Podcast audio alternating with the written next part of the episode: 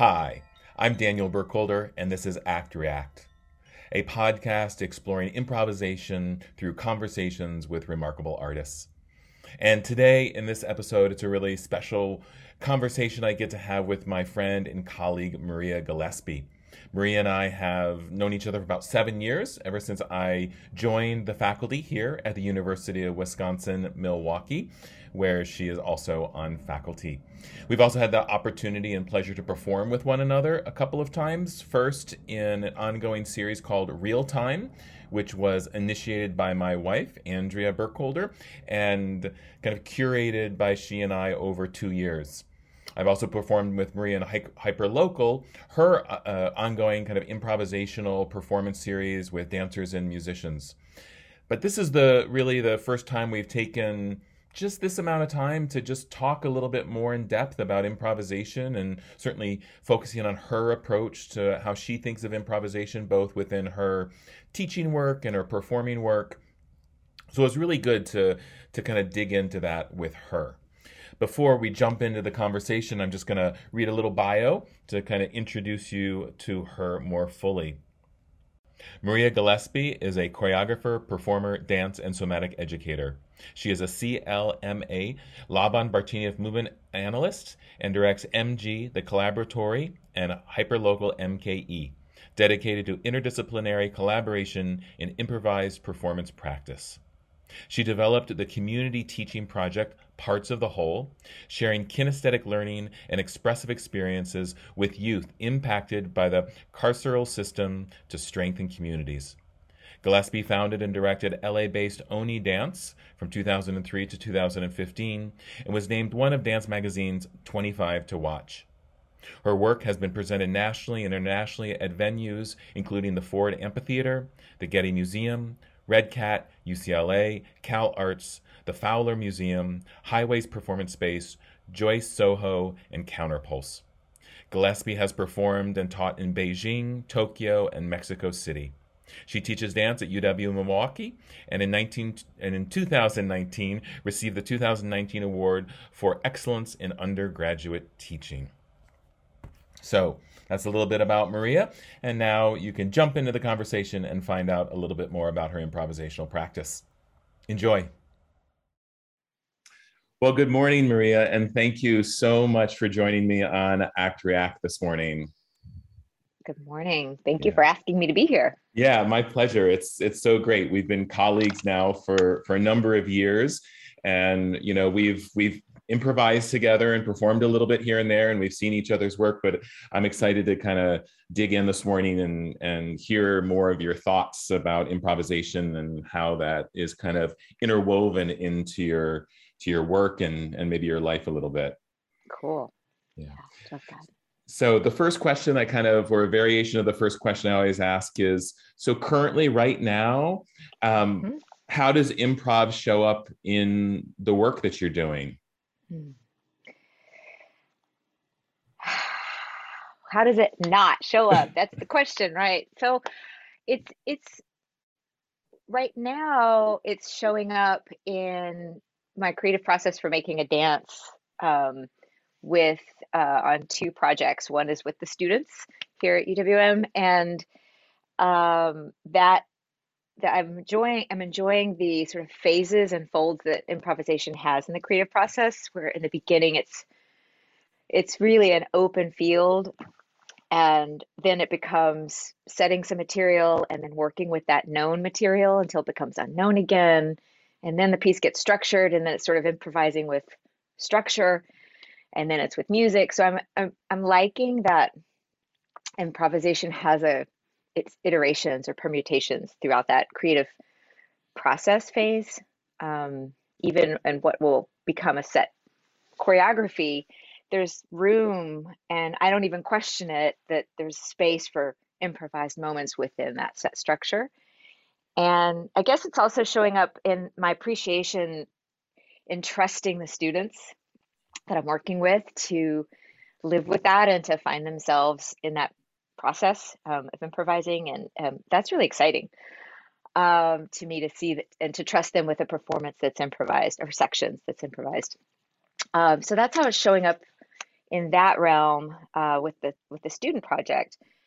And in another piece that I'm just starting to develop is um, a video, a media piece, and a collaboration, kind of a long distance project between three different artists, myself and two collaborators, Kevin Williamson and Nguyễn Nguyên. And um, we're going to be working on solo material um, that's improvised and recording ourselves in the world and working through different landscapes and um, that's going to be a really interesting experience for me because I'm used to working in solo improvisational forms, even in recording in media, but it's not out in the world.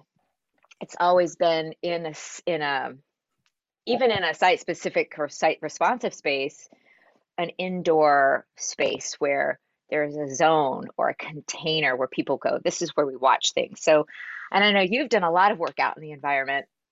Um, and that's that's going to be a new endeavor for me. So I'm excited, a little nervous, but also feel trusting in my my practice with improvisation to be the the known in that unknown. Even though improvisation is a, a space for not knowing, for me, it's also a place where I do find myself knowing, at least somatically. Um, so I think that that's that's how it's showing up. Is it will be a, a stable structure for me to work with in an unknown environment. Yeah. I'm going to be filming hopefully in Coleman, Texas, and close to the U.S. Mexican border, doing some location there and just some some autoethnographic moving and thinking. Great. Uh, so I, I want to kind of go back, like something you taught, you said about working with the students of starting really within this open field of improvisation to start exploring what this work is that you're developing. Could yeah. you kind of talk through a little bit? What does that What does that look like? How does that manifest itself in those first couple rehearsals? What are you kind of on the ground? What are you doing with the students? What kind of directions or forms or scores are you giving? That kind of stuff. Um, we were working. It's a great question, and it's um, it's different every time. And this time, uh, the work is about what um, how movement is an inscription in our body, and playing with, or I guess a little bit mystified by how that's often not legible to the outside to viewers. Um, that knowledge, whether that's sort of DNA information or if that's muscle memory and fascial memory or um, just somatic curiosities, often that's those are things that are not seen. So we're working with um, sort of tracking impulses in the body and how to make them visual through drawing. So we didn't start with drawing, um, literally with charcoal on paper. We started thinking about how um, your movements are tracking uh, from the floor, from the skinosphere, from the body into the floor, and then into space, and finding some uh, continuity.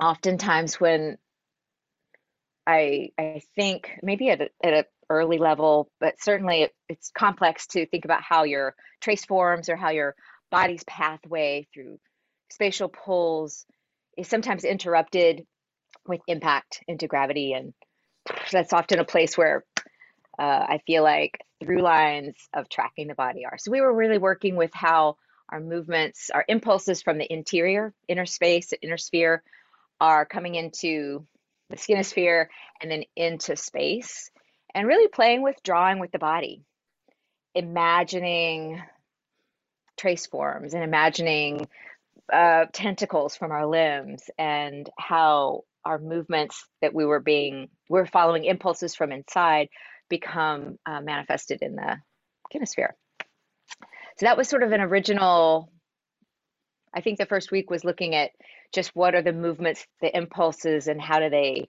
land in space and then it became a little bit more um, specific we were looking at signatures and how movement signatures, but also how you sign your name yeah. and making a connection between a movement impulse or preference or default or affinity and to, as a movement signature. And playing with making material. So each of them set material based on uh, actually their name, the lettering of their name, and um, then some just some simple affinities. So we developed some set material from what those movement signatures were. Yeah, there's a couple of examples.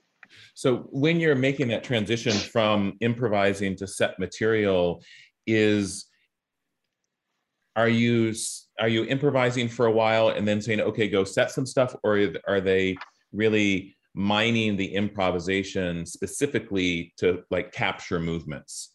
Is that is it a direct or kind of like a translation from improvisation to set material?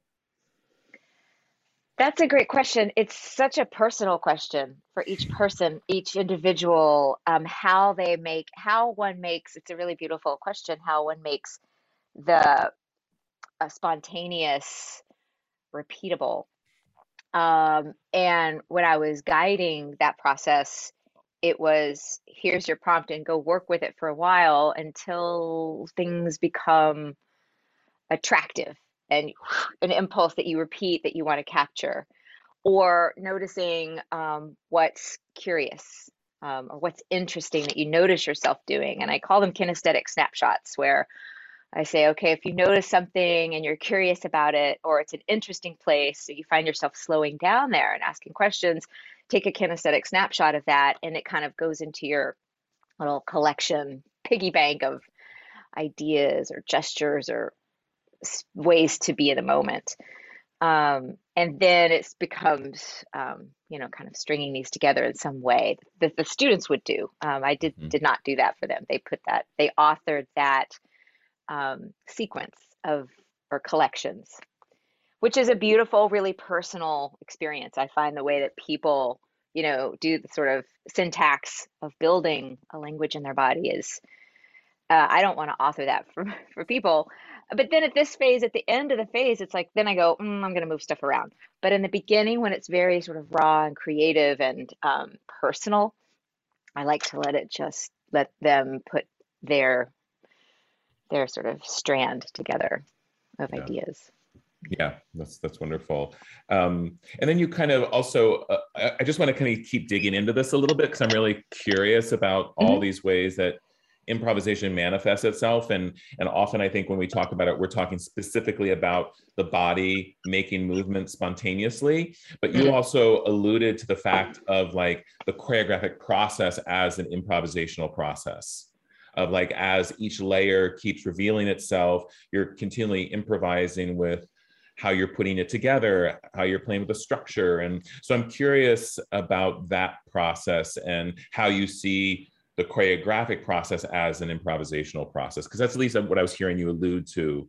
to a certain mm-hmm. degree. I don't know if I was reading that totally right, but yeah, I think you are. I didn't even think of that so clearly as you just said it. I was thinking about the different sort of permutations or behaviors that improvisation has throughout the process, but uh, weaving those different permutations of how improvisation, how I utilize it, and how the students utilize it or collaborators utilize it, um, definitely has a kind of pathway, uh, an overarching structure um, and it's it's something I've been thinking about a lot with um, trusting myself and the this I don't know if it's this moment in my life or it's every moment and I just forget that I keep having these moments. it's always new. Um, is that I don't I'm always second guessing. I'm, I'm constantly in an analytical state, and the analytical state is a great place. It's it's where I get to kind of you know untangle theories that have become agreements or something that they've somehow become um, galvanized and permanent. And so um, i feel like when i'm making a work and i'm not really uh, i, I kind of lost my point there. I was thinking about um, improvising and trusting myself and using and uh, letting the rehearsal space, the creative process space, be a place where I can say yes to trusting my gut. And using it as a space to to listen and and and be with and not always analyze my instincts. And i'm sort of trained to always you know analyze what i'm doing and criticize it and be um, hypercritical of myself. So i think that's what i've been saying yes to is and when i do that it, with the students it things flow. When i get out of my way and saying is that the right space? Does it make sense there? Who hasn't had enough space? What's the right order? Who should dance now? Um, it feels like i'm wrestling with the work. And um, I feel like the improv- improvisation process that's the overarching structure is me watching it and letting it run its course and and kind of steering it or pressing it a little bit and trusting my gut like actually being spontaneous i think that's i think that's what you are getting at right this, yeah what is the so. overarching structure and it, for me it's allowing freedom so that I can say yes to myself. And um, after a couple years of being like hypercritical and reflecting in and reflecting in and pandemic, yes, and all these things that we're working through at work, um, to actually say, you've got a lot, and and run with it and share it. Yeah, it's interesting as as you're kind of describing that process and this process of saying yes to your own kind of intuition in a way in the moment is this idea that I often kind of sit with is like the intuitive is not kind of the reflexive. It's intu- intuition is based on mm-hmm. experience. It's not just based yeah. on like hardwiring, like response or right. reaction. And right. that with all that time that you did spend kind of being analytical, that you did spend kind of analyzing and thinking and maybe even criticizing, that you kind of created these muscles these mental muscles that you now have this really strong base to be able to like let that go yeah but you're not letting it go it's just not like overwhelming the present moment it's it's yeah. still all there supporting that kind of intuition and i think that a lot also of us when we're like thinking about improvising physically right we're not just like responding with our kind of um built-in responses. It's it's years of training. Yeah. To to to be in the moment, to respond physically, viscerally, um, and that's why I think something I, I'm curious, and maybe we'll jump there. I was thinking of bringing this up later, but I feel like this might be an interesting one. To talk about how do you so i'm going to kind of shift a little bit and how do we think about training improvisation? Yeah. Because I feel like that's something like we've kind of had little conversations around that of like how do you get students, especially undergrad students, from this place, even in four years, to a place where they're really sophisticated improvisers. Yeah. And so I'm curious, like when you think about like working with students in this context, or even just like getting them ready to like perform improvisationally, like what are the things that you feel are necessary to offer or to cultivate or to develop? Yeah. It's such an intense question for me right now, Daniel. I it's one of the places where I'm not trusting myself actually, where I'm at a space and a place of um, wanting to interrupt my practice as the fold through which I impart knowledge to others. Like I'm actually could have a kind of meta moment that I don't know that that's the right thing to do anymore, uh, or for the next year, of whatever anymore turns into. Um, and so before I get into the specifics or the sort of pedagogical experiences or ideas, um, I think I have to zoom out and say, I wanted, I believe that I do have a lot of experience to offer as a sort of a template for students to learn improvisation and to train them. And maybe ultimately, I believe that improvisation as a as a physical practice for moving and learning, moving in a collective space, um, is a place for unlearning things. Um, and I feel like that's when I do that individually and I'm in a sort of a solo or a somatic space, when I'm in my flow, my surrender state, I am um, I am unlearning. I'm in a space of not knowing. And it's a it's a very beautiful, sublime, sacred space. Um, and the when that leaves my container and enters a public space and uh, a social space and a shared environment that's where i feel like this the the important moments of teaching are how to convey what you're doing to someone else and without it being through language written or spoken. And maybe sometimes it is because we write scores and we yell them out and you know that's a part of it too sometimes. Um, so i feel like what i am most interested in and because i feel like improvisation is a, is a, a sacred space of not knowing not having to know um, what is important is when we become um, responsible with other people um, creating environments, creating containers with other dancers or other musicians or performers of any kind. To that's where the lessons come in. That's where the the tactics, the scores, the language, the practice, the theories, the negotiations come in is when it's involving um, other people. And that's, uh, I think that's where I work as a when I'm teaching improvisation. I feel like I can give lots and lots of space and scores and um, prompts for the solo working. And that's sort of an endless universe, right? The, the inside the body is an endless universe. And as soon as it becomes a relationship with a space, an environment, and a social environment, and then a human, though uh, I think that it's important to have specific guidelines for communication, for relating to and with. So those are the things that I think I'm working on a lot in teaching improvisation is how do you make um, something known to someone else? How do you read someone else? How do you respond? What are those skills?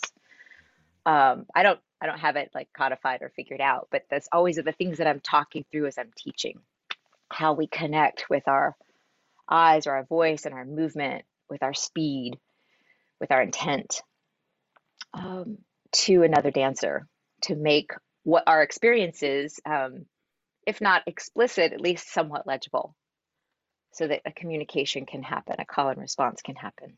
Yeah. I don't know if I yeah no went off on a tangent there. No, that was great. That was really. I mean, it's it's it was very kind of like meta in a way right like just this this whole container that you're working with and it makes sense because i'm i'm also you know the other thing i want to like get to is hyperlocal of course mm. and talk about that but but i'm in this moment i'm curious about and i guess maybe to acknowledge right now that my perspective when i think about improvisation is this modern postmodern contemporary somatic lineage yeah. Right. And sure. um, and so when I'm working teaching and I have students who maybe have other lineages that they're bringing to it, the question is how much am I teaching what I know without feeling like I'm completely disregarding what they know or mm-hmm. Im- just imposing this perspective and i mean sometimes when you when you go and study with a teacher that's what you that's why you're studying with the teacher because you want to know what they know right mm-hmm. they're they're purposely you're pushing yourself out of what you know to explore what they know so there is that but at the same time acknowledging that there's different lineages of improvisation movement dance improvisation that have different goals and different desires embedded in them. And so my question, if I'm maybe leading to a question eventually here, is that like how do you work with all of those different perspectives and like challenge them and honor them and I know that's part of the mix. I know that's part of the like ambiguous, unknowing, not knowing probably state. But I'm curious, like any thoughts you have around that? Yeah, a lot of thoughts about that. um, and it does come up for me in hyperlocal too. Um, it comes up for me in the classroom. Um,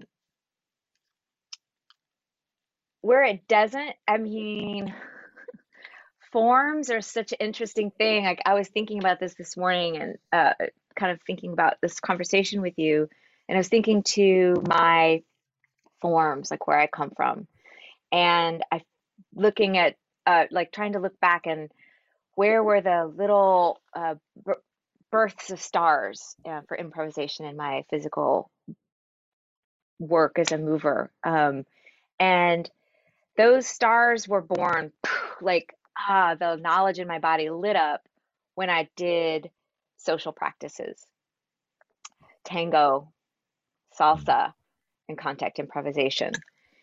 And and I don't mean to conflate those. Um, you know, one is derived from a proscenium performance practice, and um, uh, and one is you know participatory practice um, and a social form. Um, and so, but I what I was noticing about those is that they're very specific containers, very specific techniques, like uh, per interpersonal physical, the physics of them are really specific. Um, but in diving into those specificities, even when they weren't my own, like going into, you know, Buenos Aires and studying there, it's not, I'm, I'm not South American, I'm not Argentine. This is not mine, but I went in to learn how to, I talk about this sometimes in class, it's um, it's like a teacup, learning to make a teacup. There's a lot of different ways to make a lot of different teacups, but this is the way that this group makes this teacup. So practice it.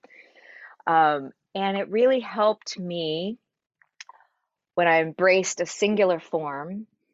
Uh, and there's a lot of other forms that we've all practiced, but I'm just speaking about these because they're improvisational.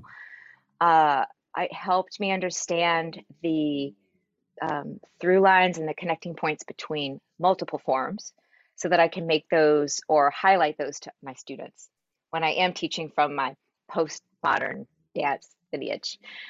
Uh, so I think I'm make, trying to make a link. I'm trying to get to your question. How do I do that in class? Is making it about the um, trying to make the compositional decisions less about the frame. Um, and I do love making compositional decisions about the frame. Like that's exciting to me. Um, but I'm trying to more often make the share ways to make compositional decisions um, about the relationship to the person or the music.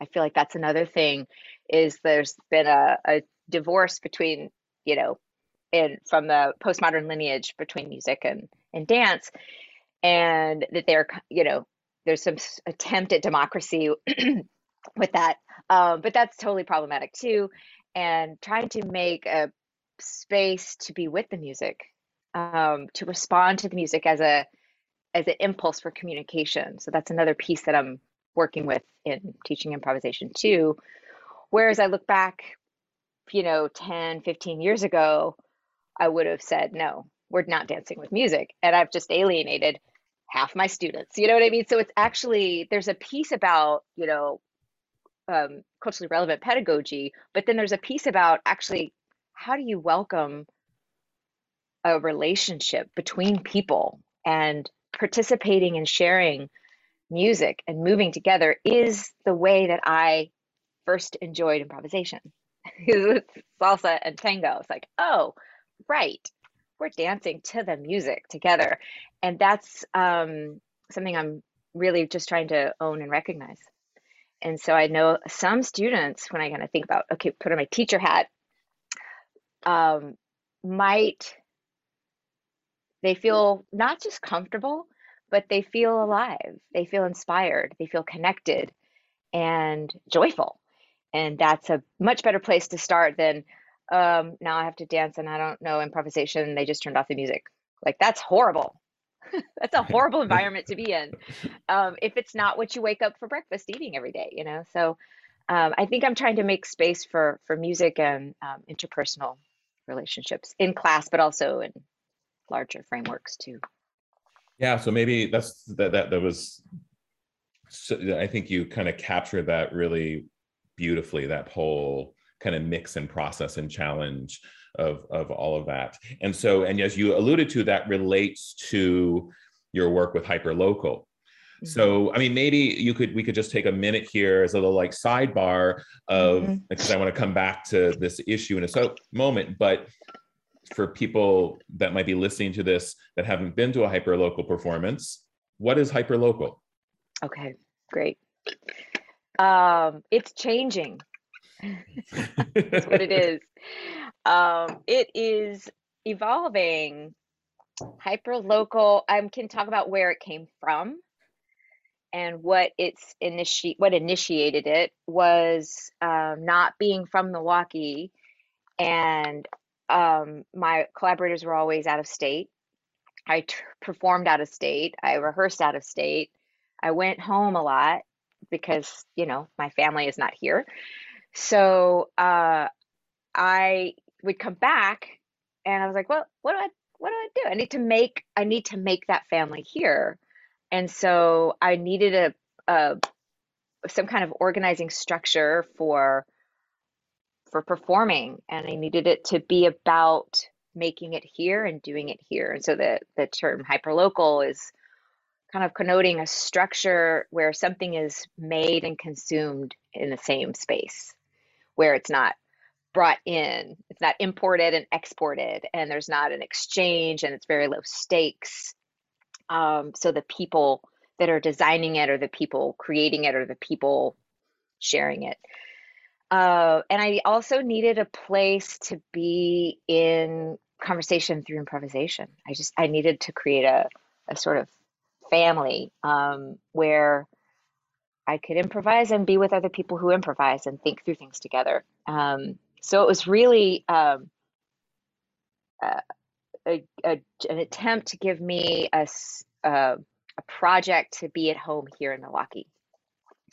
Um, something to come home to, if you will. And uh, I also just love performing with people and improvising those performances with people. So it was a very low stakes way of saying, hey, we're going to come in, we're going to do something.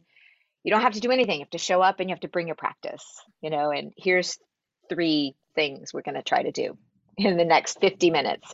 And so that's where it came from. Uh, and I started it with Tim Russell, who is uh, director of music at UW Madison now, but was here for several years as our music director. And he's an amazing composer and percussionist. And um, we worked together creatively. And um, so it started off with Tim inviting composers, and I would invite choreographers, and we would show up and dance together uh, perform together. And that was exciting because even though it was very, it was very bifurcated. It was very like musicians, dancers. Um, and we worked really hard to um, undo that um, sort of bifurcation, but it it's it was it's pretty hard. Uh, it's really hard. So, you know, musicians want to hear each other and see each other. So they're over here. Dancers need a lot of room. So we're in front of them over here. So it was already the conditions that made it what it is were showing up in the form. And, uh, you know, music accompanying dance, that kind of thing. So that was always something that in the score writing, we were trying, we are trying to um, undo those relationships between the two fields, the two disciplines. Um, that's what it that was what it was. Um, what it is now for me is a space where performers can get together and work in their medium uh, spontaneously with each other. And I'm saying those words because uh, a lot there was a lot of assumption. There were many assumptions about the way that people improvise. And that meant that people could improvise if they improvised a way. But there's a lot of ways that people perform music and dance. And so I'm trying to think about how um, how do you create a structure um, and a com- composition? How are you composing something? Um, but even that, I'm gonna just like stop that. I'm not gonna say compose. So that's very that's my postmodern dance performance proscenium based making dance for the last 30 years is like oh i'm composing actually stop thinking about composing and just be with just be with and that feels different and it looks different and it has a different operating system completely and the way it's taken in i think is maybe different as well. It is for me.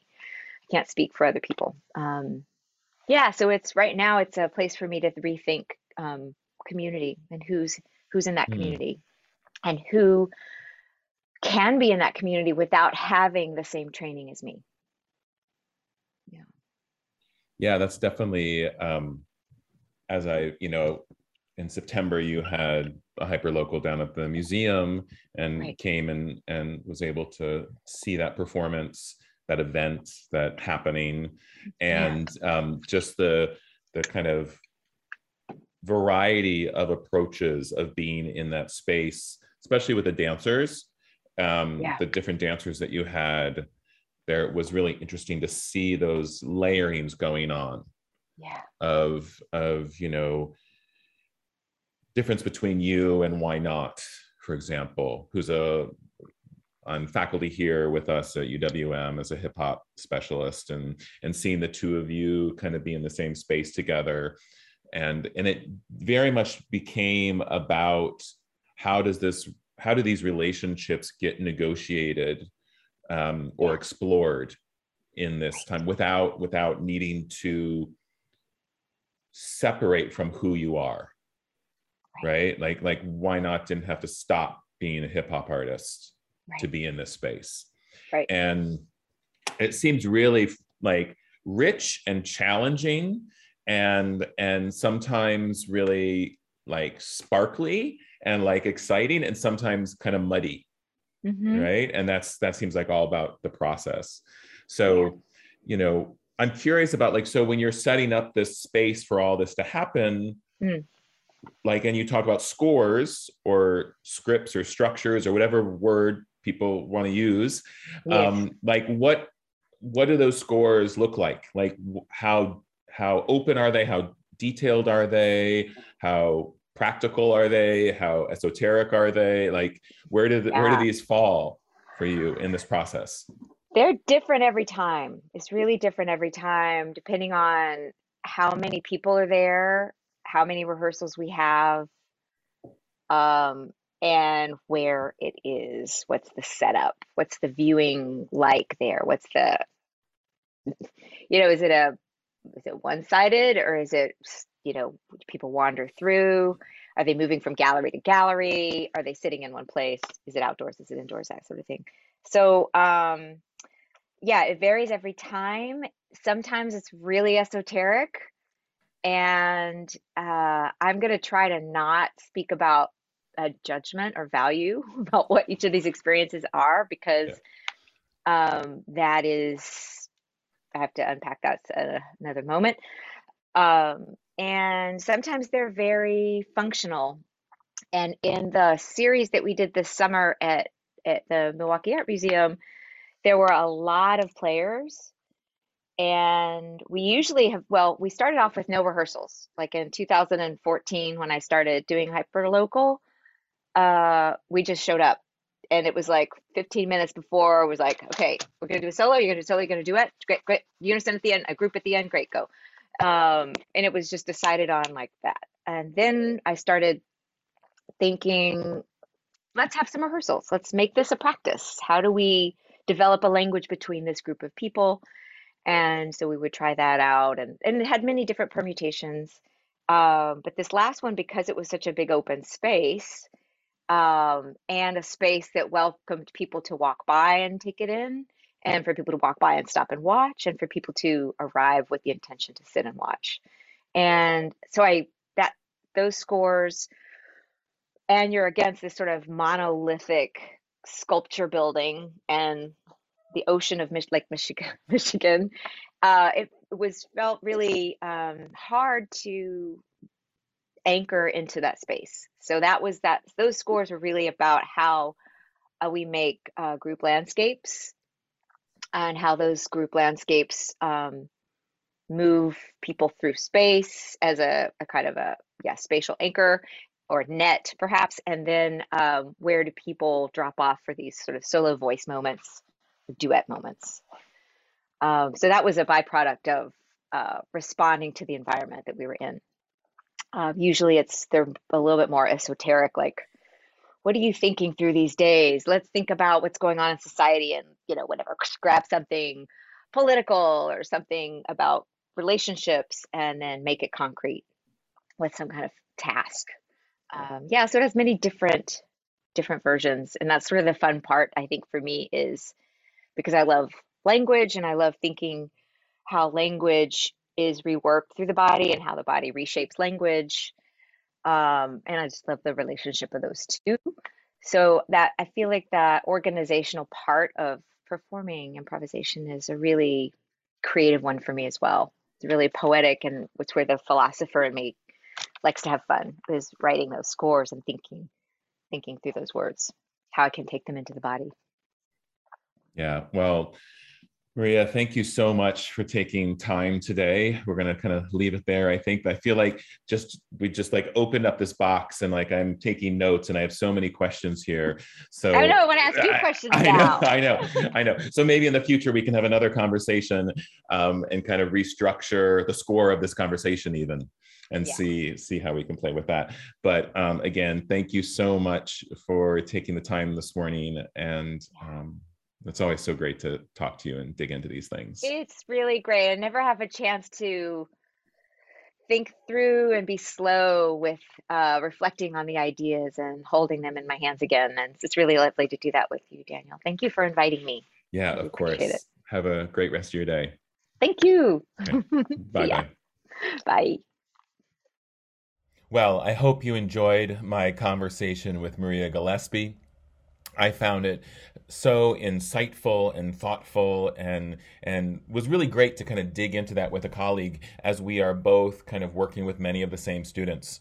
So I hope you can kind of take a lot of what she said and imagine how to bring it into your own life, into your own practices.